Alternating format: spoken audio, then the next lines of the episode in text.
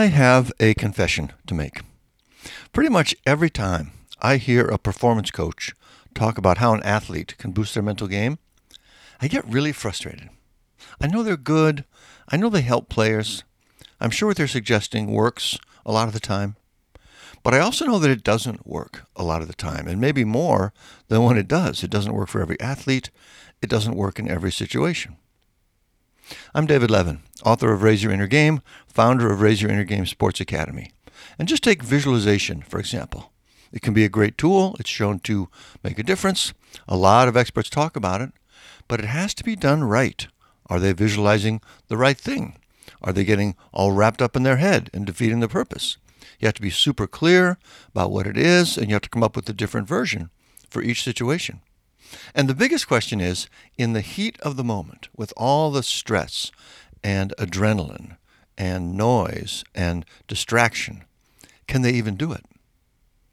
And it's the same with every other technique you tend to hear about. They sound great, they probably do help at times, but they leave a lot of players out.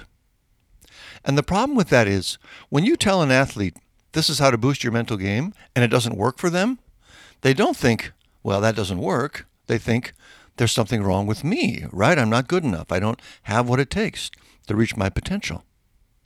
That's heartbreaking. It keeps them from playing at the level they could, and that vision of themselves stays with them for the rest of their lives. I just don't have what it takes to be great.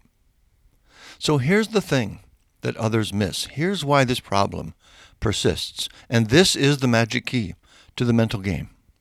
When you get right down to it, everything an athlete needs to do to succeed comes down to attention. Where is their attention right now in this moment? If they can be completely focused on what's going on in front of them, like I talk about with Michael Jordan in the other post, A Masterclass in Focus, their training will come out and they'll do what they need to do.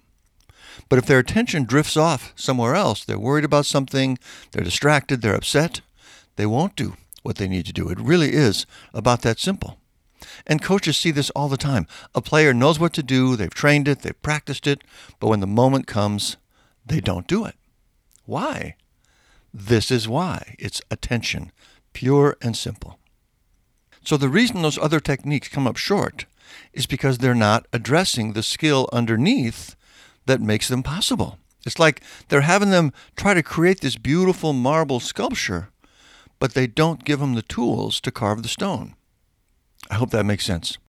Attention control is the key skill. It's the magic key that drives everything else. And if they don't have it, the other things you're trying to do are not going to work. Another way to think of it is that attention is a massive multiplier for everything else you're trying to do. If your athletes can control their attention and stay focused, it removes the mental blocks and allows their training to come out. The moment comes, they do what they've learned. But if they can't control it and their focus drifts, all your efforts can add up to nothing. The moment comes, their training goes out the window.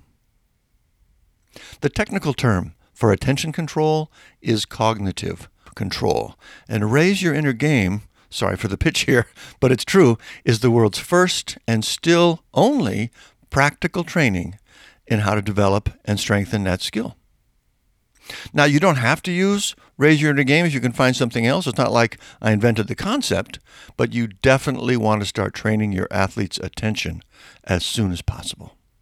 And this doesn't mean you need to stop doing the other things you're doing. It's not one or the other, it's a multiplier. You add this to your toolkit, and you will not believe the difference it makes or how easy it was to do. Anyway, that is the magic key to the mental game attention, control, cognitive control. I hope that's helpful. To hear about future posts when they come out, add your name to our announcement list. We'd love to have you join us. Let us know any questions or comments you have or topics you'd like us to address. Otherwise, keep up the good work, and we'll talk next time.